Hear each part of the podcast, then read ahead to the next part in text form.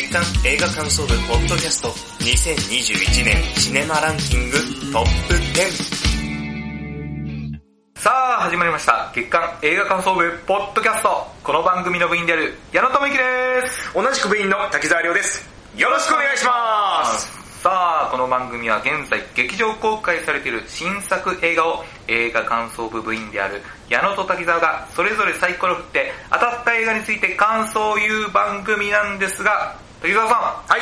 前回配信に引き続き月間映画感想部ポッドキャスト2021年シネマランキングトップ10をお送りしております、第10位から第4位まではすでに発表し終えて配信しておりますのでそちらの方でご確認くださいはいお願いしますはい、今回の配信ではついに、はいトップ3を発表していきます。はいはい、発表の方式は交互に作品を発表して、その後感想を言うという流れですね。わかりましたはい、前回配信の5位と4位がまさにそうですね。はいじゃあもう早速発表しましょうかはい。じゃあまず第3位から発表しましょう。では滝沢さん。第3位はどんな作品？あの子は貴族。はい。矢野さん、何でしょうか？街の上であはですはい。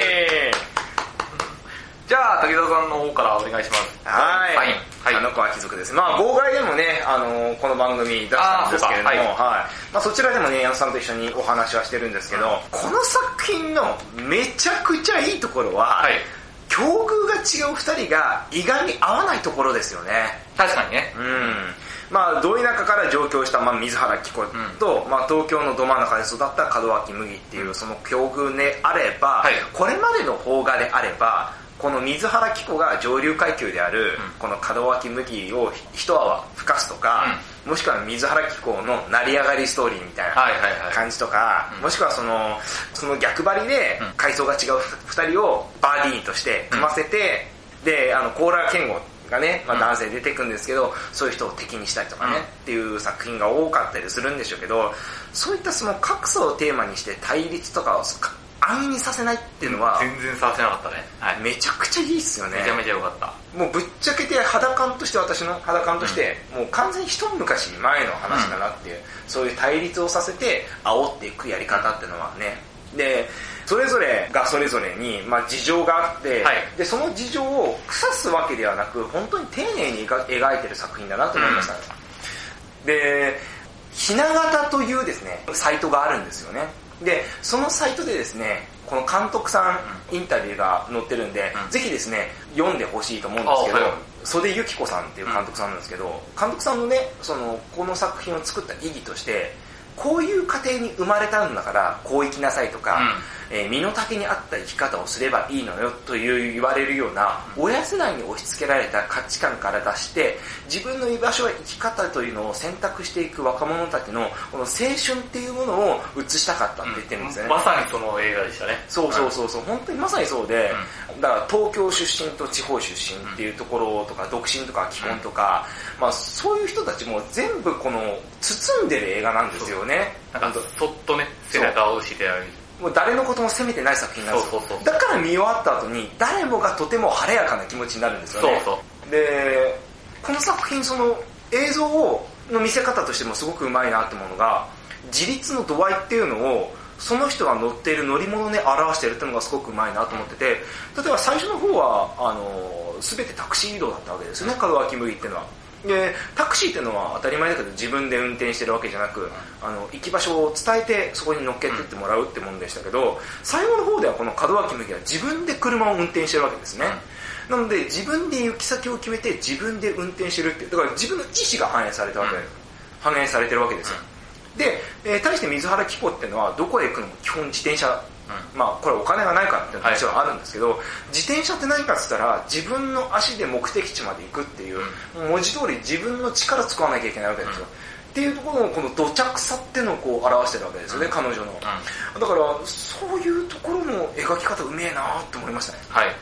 でこの作品の僕は間違いなくベストシーンだなっていう、あの思うシーンがあってそれはですね水原希子の家から帰宅する途中の門脇麦の橋のシーンでございます。はいはいはい。あれこれこれは、この映画見たら、間違いなくみんなが、ああわかるよね。そのシーンっていう風に思わず共鳴する場所で、めちゃめちゃいいっすよ。いいっすよね。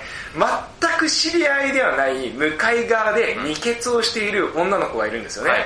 でその二人が門脇麦あの花ちゃんに対して手を振るわけですね、で最初はこの花ちゃんは小さく手を振り返したんですね、はいはいけど向こうがもう体使って大きく振ってるもんだたからただただふざけてるんだと思うけどね。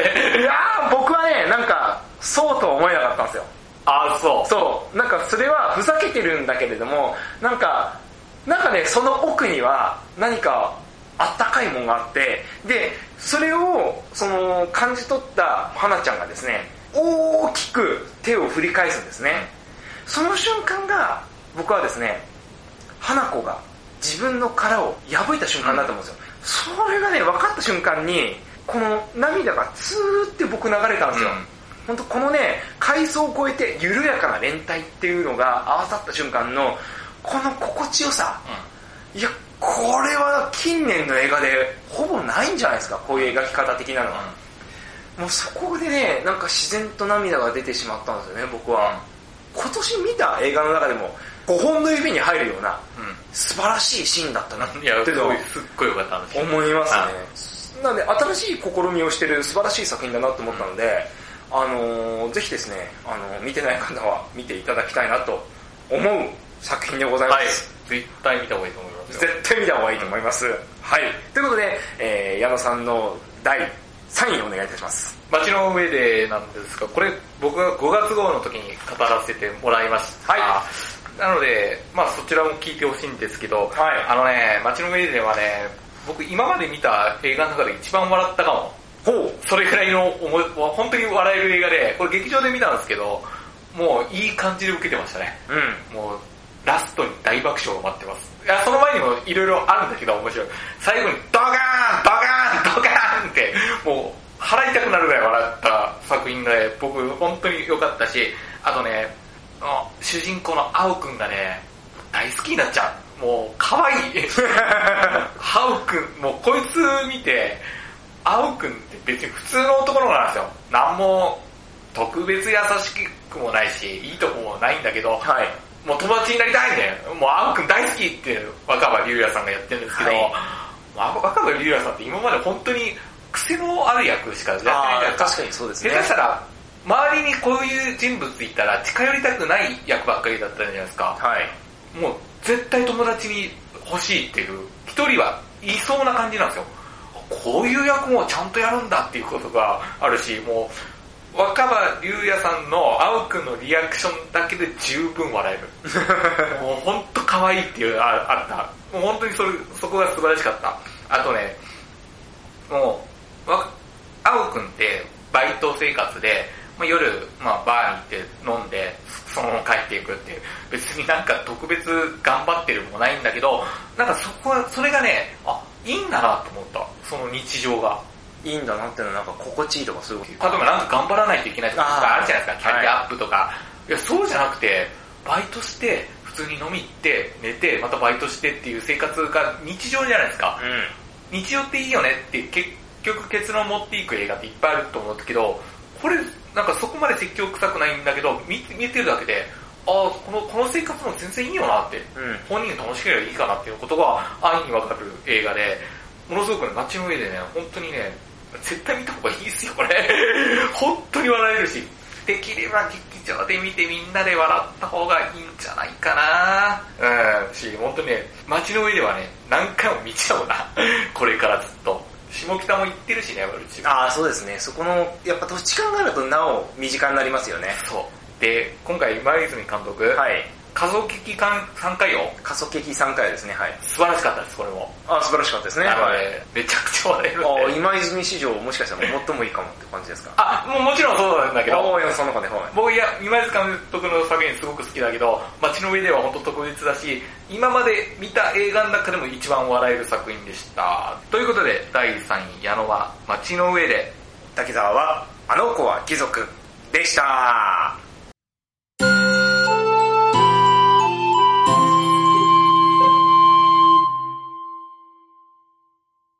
続いて、第2位の発表です。はい。滝沢さん、第2位は、は下です。はい。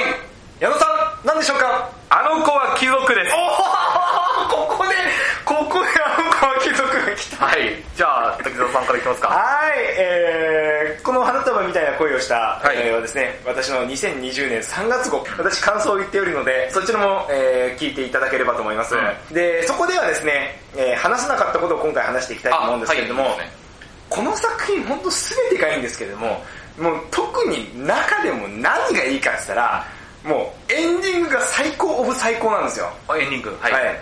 これまでのね、動画の作り方であれば、この若者の恋愛、出会いから別れまで描いてますよっていう作品でございましたら、オーサムシティクラブ、忘れながらですね、流れながらの黒バックの白エンドロールなんですよ。うんそこで、もうべちょべちょにエモーショナルにして、お客さんを泣かしにかかるわけですよ、普通だったらね。けど、この作品、そんな役っぽい作りは、1秒もしない。はい。素晴らしい。もう非常に爽やかで軽快なインストを流しながら、イラストレーターの和和田誠さんってね、はいいらっしゃいましたけど、和田誠さんのような、もうケレン味のない日常のを描いたそのうん絵柄ですよね。で、この麦くんたちの、えー、絹ちゃんの日常をね、描して、描いていくんですよね、エンドロール。もうこれが本当に気持ちがいい。で、このエンドロールでわかるのは、麦くんも絹ちゃんもあの声はもう振り切っていて、もういい思い出であるっていうことなんですよ。これがだからなんかべちょべちょのエモーショナルだったら、まだちょっとなんか未練があるんだなみたいな感じになっちゃうんですけど、うんそれをこの軽快なタッチでしてることによって、うんあれが本当にいい思い出だって一つ区切りがついてるんだなってのがね、僕はそう捉えたんですよ。はいはいもうそこがもう非常に素晴らしい。うん。こういう作品はね、なかなかなかったなって思いますね。で、コロナ禍でね、座席が一つ、ね、間隔が空いてる中でしたよね、当時の、えー2020年の2月ぐらいはいはいで、そんな中で口コミが口コミを呼んで、興行収入がまあ結局35億円突破したああ、もう大ヒットしましたね。すごいですよね。ってことは何かって言ったら、もう多くの人がこういう等身大な映画ってのを待ってたんだなっていうのは、うんこれ、他ならないですよね、はい証明として。はいで、映画通して一番きついなっていうふうに僕はこの共感したのは、はい。心が全く動かなくなる状態が一番世の中できついんだな、うん。人生においてきついんだなっていうのは共感しましたね。で、麦君もちゃんと言ってましたね。もう何見ても感動しなくなったんだよってね。そう、んそこのシーン。その、キヌちゃんはね、まだその自分はよく分かってる人間ですから、その、まだカルチャーにものすごく興味持って漫画とか読んでるんですよね。そこの余裕っていうのはちゃんと保してるんですよ、彼女は。頭がいいんでしょうね、きっとそういうの分かってるんでしょうね。けど、麦君って結構愚直だから、その、そういう部分も全部全ベッドで仕事にぶつかっちゃうんですよね。そこもね、その不器用さもめちゃくちゃ共感して、本当に、うわ、わかる20代初めの自分を全ベッドしちゃう仕事に、わかるって。まああの、麦君と非常にリンクする部分としては、忙しさゆえに余裕がなくなってしまってうん、その大学時代に夢中になってたものに全く興味がなくなったところとか、あとブラック企業に入ったがゆえに、その、なんていうか人格自体がちょっとうん。変わってしまったとか変わっ、その人格が変わっちゃったから、それで人を傷つけてしまったとかって描かれてますけど、うん。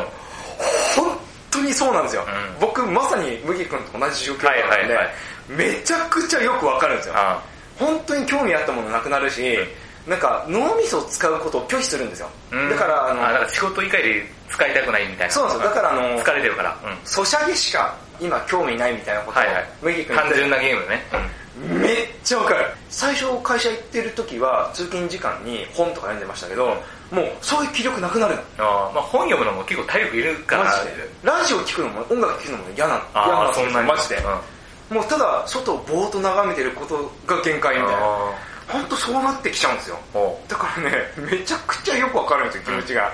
で、そういう経験をこうしてきて、まあラストをね、麦くん、ラストシーンの別れて、うん、別れた後ね。はい、別れた後の、まあ現在みたいなね。現在の麦くんのシーンに入っていくんですけれども、麦くんが部屋でパソコン開いて Google ストリートビューで玉川周辺を見てるんですよね、うん最後。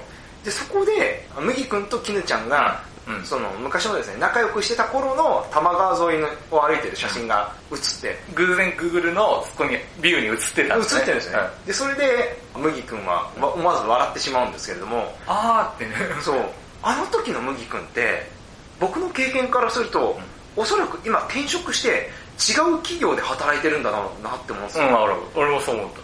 だからこそ心に余裕が少しあるからこそその写真を見れる時間もあったし、それ見て感動する自分もいたってことね。そうそうそう。転職したってうん。ちゃんと描いてないじゃないですか、描いてないみたい。けどそれがねあのシーンだけで分かるっていうのは非常に作り方としてうまいし、だからねそれが最後分かった瞬間に心がほっこりとしてからのエンディングで「てんてれててん」って流れながらね、うん。そう流れながらのエンドロールであの絵ですよね、はい。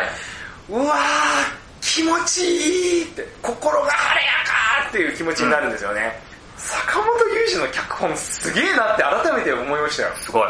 本当すごい。いや東京ラブストーリーと改めて見返したりとかしていやこれもすごいんだなって思ったけどあれから30年ぐらい経ってるわけですよあんなに大御所で、まだ庶民の気持ち分かる。そうぶれないっていうかね。ぶれないバブルのど真ん中にいた人ですよ。浮かれるじゃないですか。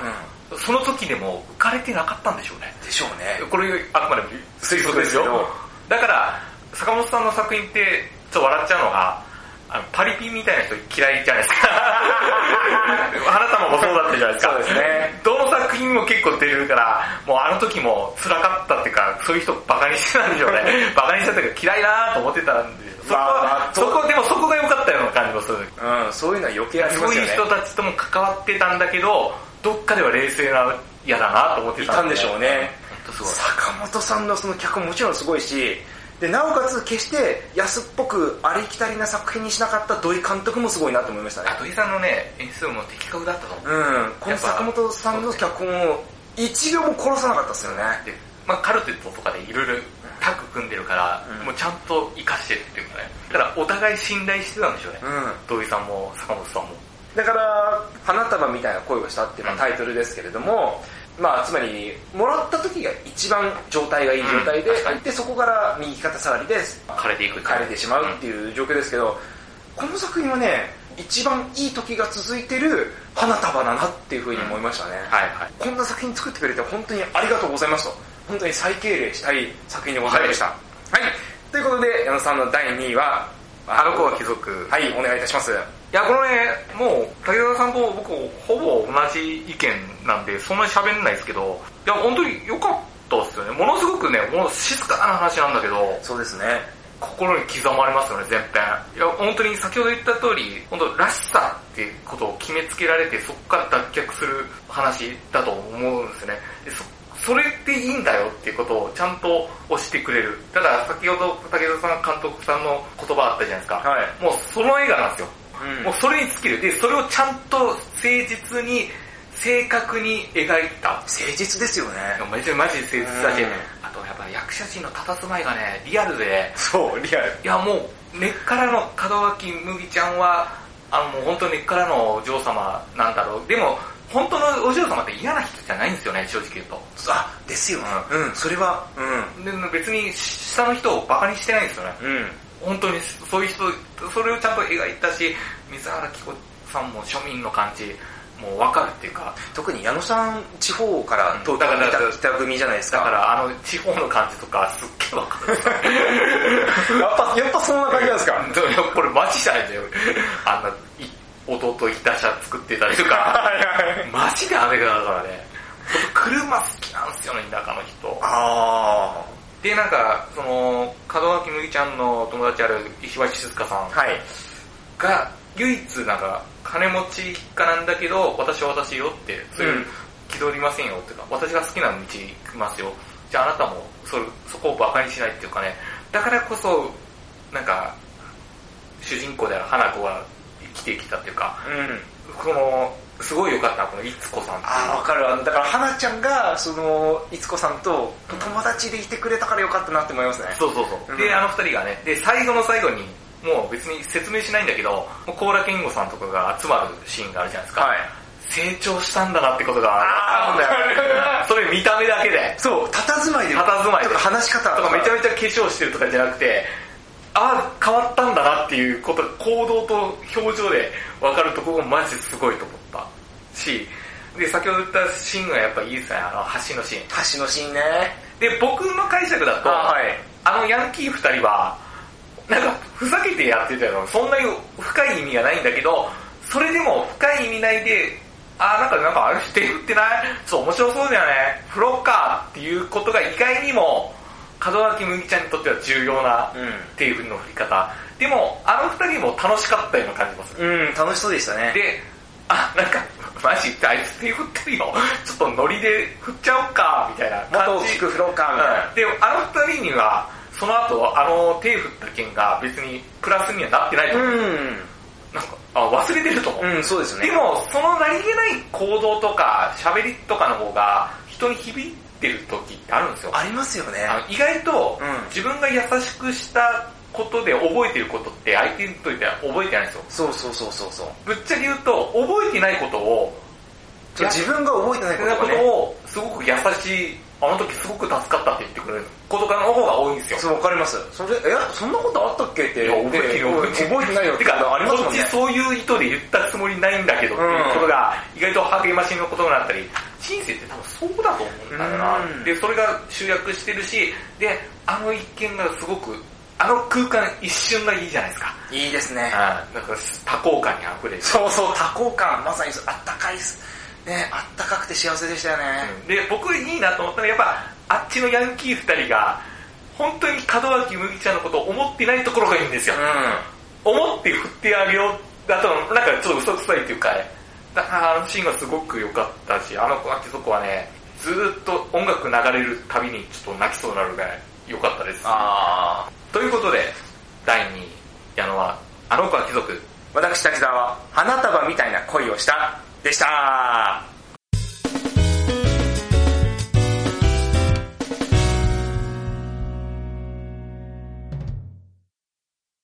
では次に、第1位の発表です。はい。2021年の第1位。じゃあまず滝沢さん、何でしょうか？フリー以外です。ほう。矢野さん、何でしょうか？花束みたいな恋をしたです。あー、なるほどさんからフリー以外。はい、フリー以外です。矢野さん、フリー以外見ました？見てないんです。そうですね、はい俺実は結構フリー以外見ましたって話ね、うん映画好きとかに聞くと、あちょっと見逃しちゃってっていう方多いんですよ。はいはいはい。だけど、これ、マジで、面白いらしいですね。評判がすごいよかった。これすごいですよ。これ結構見逃しちゃいけない案件のお話ですよ。うん。で、まあどんなお話かはまず言いたいと思うんですけど、舞台はですね、フリーシティというその名の通りですね、まあルール無用で悪事を働くことが当たり前の街です。で、そんな中で毎日同じ会話を交わして、毎日銀行強盗に襲われつつも真面目に働く銀行員のガイというのが主人公です。はい。はい。で、ある時、不思議なサングラスをガイは見つけて、で、それをかけたんですね。はいガチャッと。そしたら、今まで裸眼では見ることができなかった街中にこのパラメーターがあったりとか、アイテムがあったりとかするんですね。うん。実は、このフリーシティというのは、オンライン VR ゲームの名前で、で、その都市の名前なんですね、うんフリーシティっていう。で、ガイは、その世界にプログラミングされた、一定の行動しかできないモブキャラなんですよ。うん。で、そのモブキャラであると気づくんですよ。うん。で、ただのモブキャラが、まあ、自由に動き始めたもんだから、ゲームを運営する会社はさあ大変ですよね。バグが起こったみたいな。はい、そういうことです。というのが最初のあらすじなんです。はいはこんなんで、皆さん、最後涙流せると思います？い。いや、思わないですね。そうなんですよ。思えないですよね。ただ、最後、めっちゃ泣いちゃうんですよ。えー、あ、そんな作品そんな作品なんですよ。予告見た段階ではですね、私もナーメテーターな作品だったんですよ。はいはいはいまあなんとなくオンラインゲームが好きな人に向けた大味な映画でしょ？うとうん思ったんですけど、ただ見たらびっくりしました。うん。これはコロナ禍およびアフターコロナ禍の我々の話に通ずるんですよ。ほう。コロナ禍ね、私たち、まあ約2年間ね、経験してますよ。うんまあ私たち以外、これ聞いてる方々も世界中の方々みんなそうだと思うんですけれども、あのー感染拡大を防ぐために行動制限ってまあ、されましたね。ありましたよね。いや、当たり前ですけど、行動制限って誰が指針作ってますかって言ったら、うん。まあ、政府ですよね。そうですね、政治家とか政府とか、ね、専門家の方々ですよね。ってことは、まあ、上の方たちという、呼んでもいいんでしょうかね、うん策定してるんですよ。で、じゃあ、その行動制限守る人って誰って言ったら、まあ、市民ですよね。ですよね。これ、見方によっては、フリーシティを運営する会社ってのが、政府とかうん専門家で、外っていうのが、それを守る私たちっていう風に見えませんか？はいはいはい。わかりますよね。でもちろん当たり前ですけど、感染拡大しないために行動制限を守るのはまあ当然ですよ、まあねこれはもう当然当たり前なんだし。で、コロナが、その感染が落ち着いたりとか、もしくはアフターコロナ、うんでコロナがもうかなり収束に向かってますよってなった時に、うんこの行動制限を受けてた人たちっていうのは、自分の意思で行動することに対してどう思うんでしょうかって話うん。なんですよ。はいはい。多分、恐れを感じる人たちいるんじゃないのかなって。確かにね。で、フリーガイもこれ非常に似てるさところがあって、ガイはその自分がそのサングラスをかけて、その自分っていうのはモブキャラなんだって分かった後の行動として、自分の周りの親しい人たちに声を集めて、俺たちが住んでるのは、うん実はそのゲームの中であらかじめ決められた行動なんでお前たちの、うんこれ全部あの、そういうふうに行動するように仕掛けられてるんだよっていうふうに言うんですよ。うん。でも、このメガネをかけたら、そこから自由になって動けることができて、うんそうなったら俺すげえ楽しくなったんだよって。うんみんなもそうしようよまあっていうふうに自分の意思、で行動した方が楽しかったなってよっていう。うん。その素晴らしさを周りに説いたんですよ。うん。けど、その呼びかけに対して、ガイの一番の親友がいるんですよ。で、それは銀行で警備員やってる人なんですね。で、そのバディって名前なんですけれども、そのキャラはですね、その決められた行動から逸脱するのが怖いっていう理由でうん拒否するんですよ。確かにね。これまさに今後の世界中で起きそうなことじゃないのかなって。うん。まあ、現に起きてませんまあ、現に起きてると言っちゃまさにそうなんですよね。そことダブって仕方がないんですよ。はいはいはいだから、意外に設定が VR オンラインゲームをうん。こう題材にしたりとか、非常にポップだったりとかしてるけど、結構芯食ったこと、うん。まあ現実とリンクしてるってことそうね。、コロナ禍じゃなくても独裁政権でもいいんですよ、うん別に。だから、さっき言ったダウンナターシャみたいなね。あはい、うんまさにそうですよね。それのポップバージョンみたいなね。まあそうですね、そうなんですよ。っていうところで、コロナ禍だからより意識をせざるを得なくなってしまったはいはい。ことが現れてる映画が実はフリーガイなんですよ。はい。で、これまあエンディングの方、ちょっとネタバレなんでね、まあ言っちゃいますけれども、はいエンディングでもう暴力のないフリーライフっていうところに、ガイは活躍することによって行くことができたんですね。はいはい。で、暴力がないところだから、バディっていう銀行で警備員やってるやつってのは、ああ、そうか、必要ないのか。で、その時に最後ガイに言うんですよ。俺どうすればいいのかなって。うん。警備員の仕事ないよ。そう。うん。そしたらガイが言うわけですよ。うん自由にすればいいんだよって。うん。そこで腰につけてる警棒とか拳銃があるんですけど、うんそのベルトをスパッて外して、そこにストンって落として、ガイと一緒に街を歩き出すんですね。で、そこでエンディングになるんですけど、あこの瞬間に本当に涙が止まんなくて、うんつまりこの映画でバディにずっと共感してたんだなって、うん自分は。あ。はいはい。そこが分かった瞬間に、こう涙が、ああ、確かにね。その、共感してた人物がやっと自由を手に入れたから、そうそうそうゆそう余計ね。主人公の自由にしていいんだよっていう声が滝沢さんにも響いたってことね。そう、つまりその自由にしていいんだよって、そう、矢野さんが今言った通り自由にしていいんだよっていうのが、まあ観客である僕たちに対するメッセージだとうん、これ、それまでに非常にバカバカしいことの連続なんですよあ、コメディなんですね。れめっちゃコメディで、やっぱりその私の第4位のザ・スーサイド・スクワットでも言った通り、おふざけだけじゃなくて、おふざけのさらに奥にあるものを提示してきた。そこの凄さもあるし、そういう風に複合的に作られてることの うまさっていうのもあるなっていうのを思って、うん、だからね、このフリーガイという作品、今このコロナ禍で見るべき映画ナンバーワン作品なので、まだ見てない方は、ぜひ本当に見ていただきたいなと思います。ということで、矢野さんの1位、お願いいたします。花束みたいな恋をしたなんですけど、僕ね、あの、脚本の坂本裕二さんのことすごく大好きで、はいあの、大好き、大ファンだったんですけど、はいあの、花束みたいな恋をしたはね、坂本裕二さんの集大成のような作品、うん今までのドラマのいい部分を全部2時間にぶちもけたっていうか、それがうまく調和してて、はい本当ベスト版を見ちゃったって感じ。あ、はいはいはい。だから僕は本当に花束みたいな声をしたらすげえ刺さったし、面白い。やっぱ坂本雄二ファンとしても刺さったし、あとね、あの、これ結構号外特別編であ、はい喋ってるんですね。延長戦で矢野さんが、あの、うん結構語ったんで、そこ、はいもし興味ある方はそちら聞いていただいて、その時喋れなかったけど、これ主役やった菅田将暉さんと有村架純さん、はい。まあ、麦君と絹ちゃんなんですけど、この映画見終わった後に、須田さんと有村架純さん、ドラマコントが始まるとかあ、見て。見てて、俺、あれもすごくコントが始まるすごく良かったんですけど、とか、二人よく共演するじゃないですか。はい。見ても、あ、麦くんだ、絹ちゃんだ、とは思わないんですよ。俺の中で、もう、あの花束みたいな恋を下に出てくる麦くんと絹ちゃんは、有村架純、菅田将暉じゃないんですよ。もう麦くんと絹ちゃんで、はいうんこれがすごいなと思って、もう単体としてもう生きちゃってるんですよね、うん僕の中で。だから、こう、麦くんと絹ちゃんが、もうすごく最初から好きになっちゃうというか、なんか可愛いじゃないですか、二人とも。ああ、応援したいって、その二人が付き合って、あ、嬉しいと思ったら、あの、先ほど言った通り、社会性によって別れることになっちゃうんですね。そうですねで、これ、なんか何が悲しいかというと、あの、麦くんは、絹ちゃんと同棲してお金を稼がないといけないから、絹ちゃんのことを守ると思って、あの会社に入って頑張る。で、絹ちゃんよりもお金を稼がないといけないっていうことが、ちょっとあの子の貴族も関わっちゃうんだけど、男は女を養わないといけない、収入多くないといけないっていう固定概念ってあるじゃないですか、はい僕ら。うんそれだからこそ頑張る。俺は絹ちゃんのために頑張るんだ。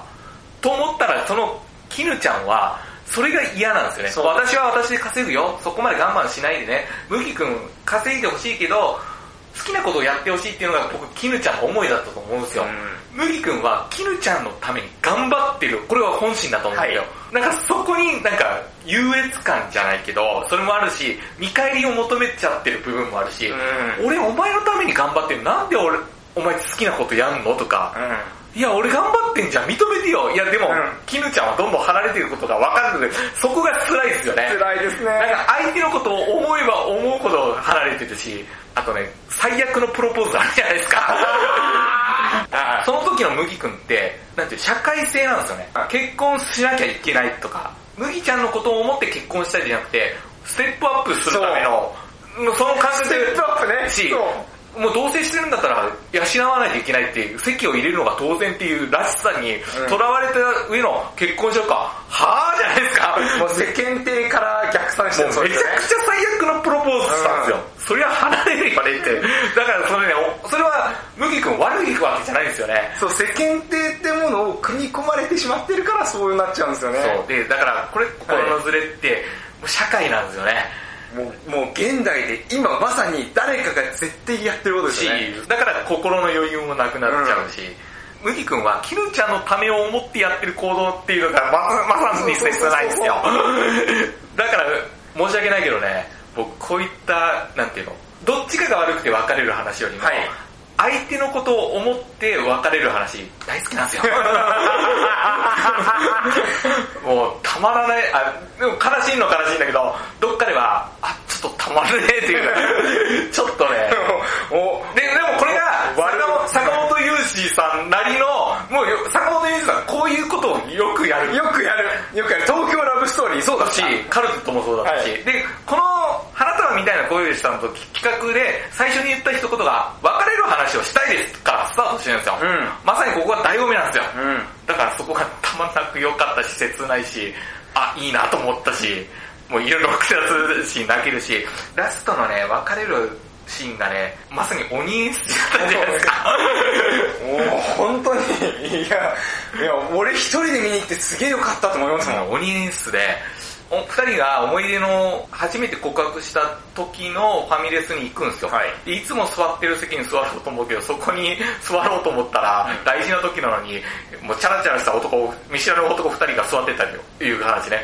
別の思い出のない椅子に座るんですよね。ここがマジ、最初僕良かったんですよ。うん。これ、この世界二人のための世界じゃねえぞ。そこに座った方がロマンチックだけど、そんなんじゃねえぞ。そんなうまいこといかねえぞと。っていうことを、いいなと思ったんですよ。で、別れる話するじゃないですか。そしたら麦君は別れたくないってなってくるんですよ。そしたらどうなるかというと、さっきの思い出の机に、はい。そのチャラチャラした男二人いつの間にかいなくなって、はいそこに付き合うか付き合わないかの初々しい二人が来るんですよね。そうですねその姿見て、それ初期の俺らじゃん。うん。で、それの姿を見て、もう、あそこには戻れないっていう演出になるんですよね。それを見て泣く二人、もうこれ鬼演出ですね。もうたまらなく、その、なんか二段階に良かったっそうですね。うんあの、あそこで役目終わったのかなと思ったら、そうそうそうもっとすごいものを持ってきて、それがまあ別れるきっかけになっちゃったんですけど、そこがすっごい良かったな本当に花束みたいな声でしたが、号泣したし、うん。いやなんか好きなものを失われていくあの感じとか、ね。きぬちゃんが、はい。あの、いつも買ってたパン屋さん潰れたんだってって言ったら、むぎくんが、あ、そう、じゃあ別のパン屋さん行けば、そうじゃねえだろって、お前もうそこまで余裕なくなっちゃってそうなんですけど、よ本当そうなんですよね。あわかるマジで。効率を求めちゃってるよね。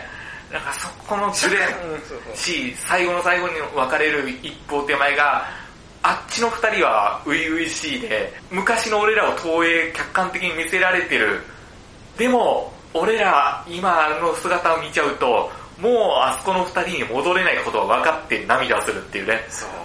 で、その後、その後に、同性解消するところとかもリアルじゃないですか。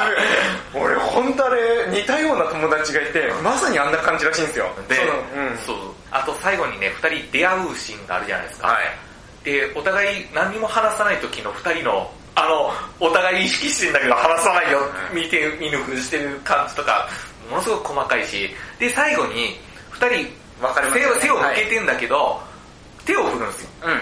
で、あれは、お互い振ってるって確認しないんだけど、おそらく振ってくれるかなと思って振ったような感じがするんですよね。そしたらたまたまそれが一致して、それ確認しないんだけど、あの場面もすごく良かったかな。よかったですね。だから僕今年1年やっぱね、花束みたいな声をしたがすごい良かったし、うん坂本龍一さん、大豆田十和子と3人の元と、あ、今年ですねもう。これも大傑作のドラマで良かったし、あとね、個人的なこと言わせると、僕11月にあの、作演出でコントユニットの単独やったんですよ。はい、3の単独やりましたね。はい。で、その一本が花束みたいな恋をしたのパロディをやりまして、お僕はもう、絹ちゃんをすごく研究しましたからね。き絹ちゃん役みたいな感あ、じで。や、やられてる、清野。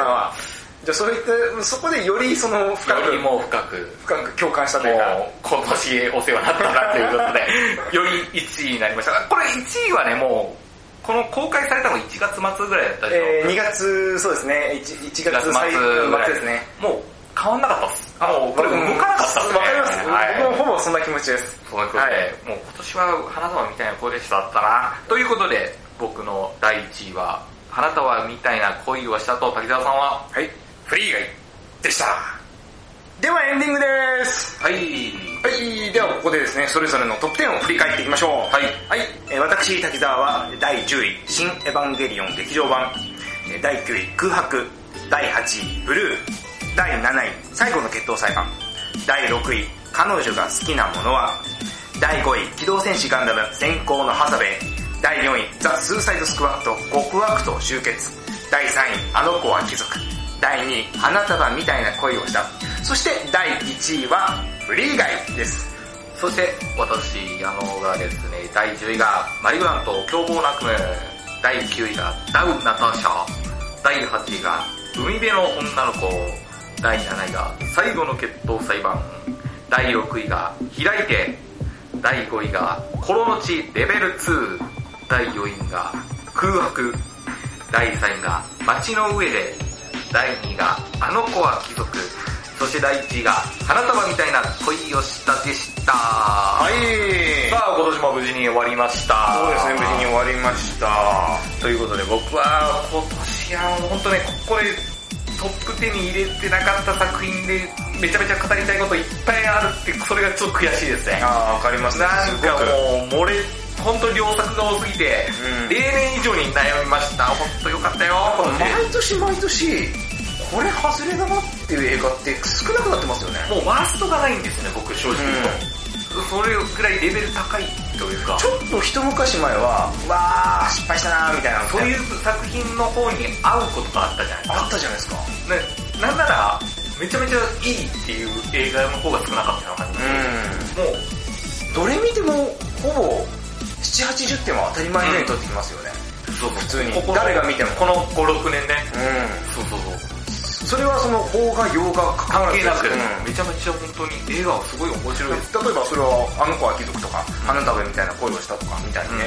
やっぱ、これ世界にこう全然いけるでしょみたいなクオリティのうん作品まあめちゃくちゃありますよね。めちゃくちゃあるんで、んぜひ見てほしいなということで、はい。そんな感じですかね、今年も。まあ、今年もね、いろいろ東京は緊急事態宣言でいろいろありましたけど、来年映画公開も結構ね、遅れましたからね。遅れたし、そうですね。でも見てよかったなと僕は思いますね。やっぱ劇場いいなと思っちゃいました。劇場は本当にいいなって思いますね。うん映画館は本当にいいなと思います。なので、あの、ぜひね、この僕らの感想を聞いて気になる方はぜひ、のが配信でもあるかもしれないですけど、はい映画館でもぜひ見てください。では、月刊映画感想部、今年1年も本当にありがとうございました。ありがとうございました。では、来年もまた、ぜひ、よろしくお願いします。よろしくお願いします。以上、月刊映画感想部、ポッドキャストでしたよいお年を